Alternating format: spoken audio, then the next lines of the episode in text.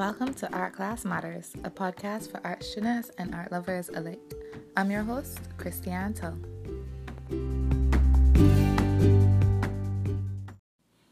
In today's episode, we're going to talk about art as a subject as well as how to get started as a beginner artist.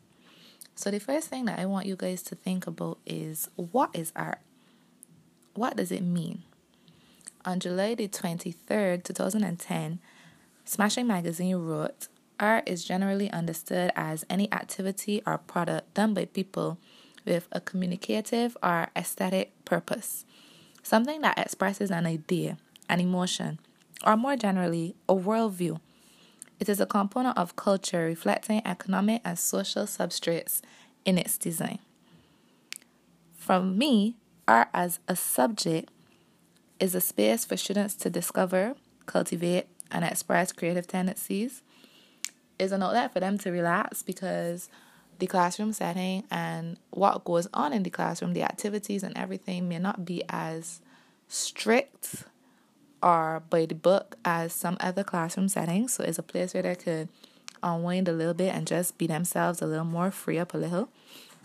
And it's also an opportunity to develop critical thinking skills because a lot of problem solving goes into the creative process that a lot of people who don't practice creative processes might not necessarily know.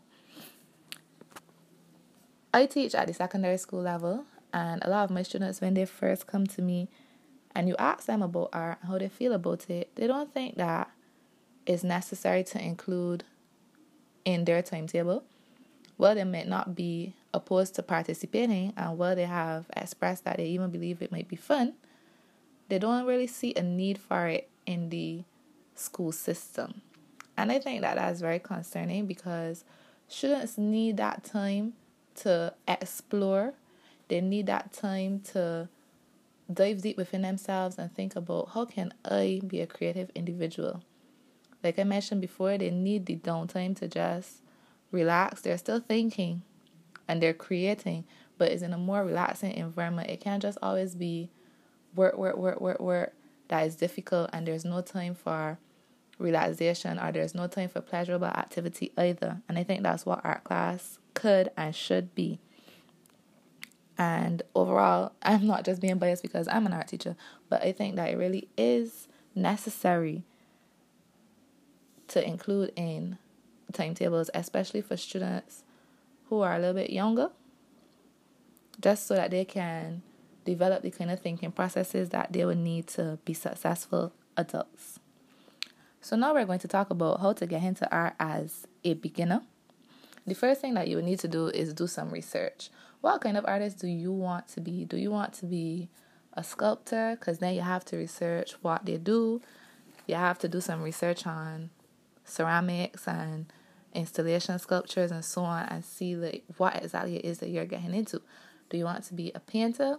You have to research painters, see what they do and how they do it, research some painting techniques. So the first thing you need to do is research. Do you just want to be an artist in general? Then you gotta do research on the whole subject area to see what is done till you find your niche.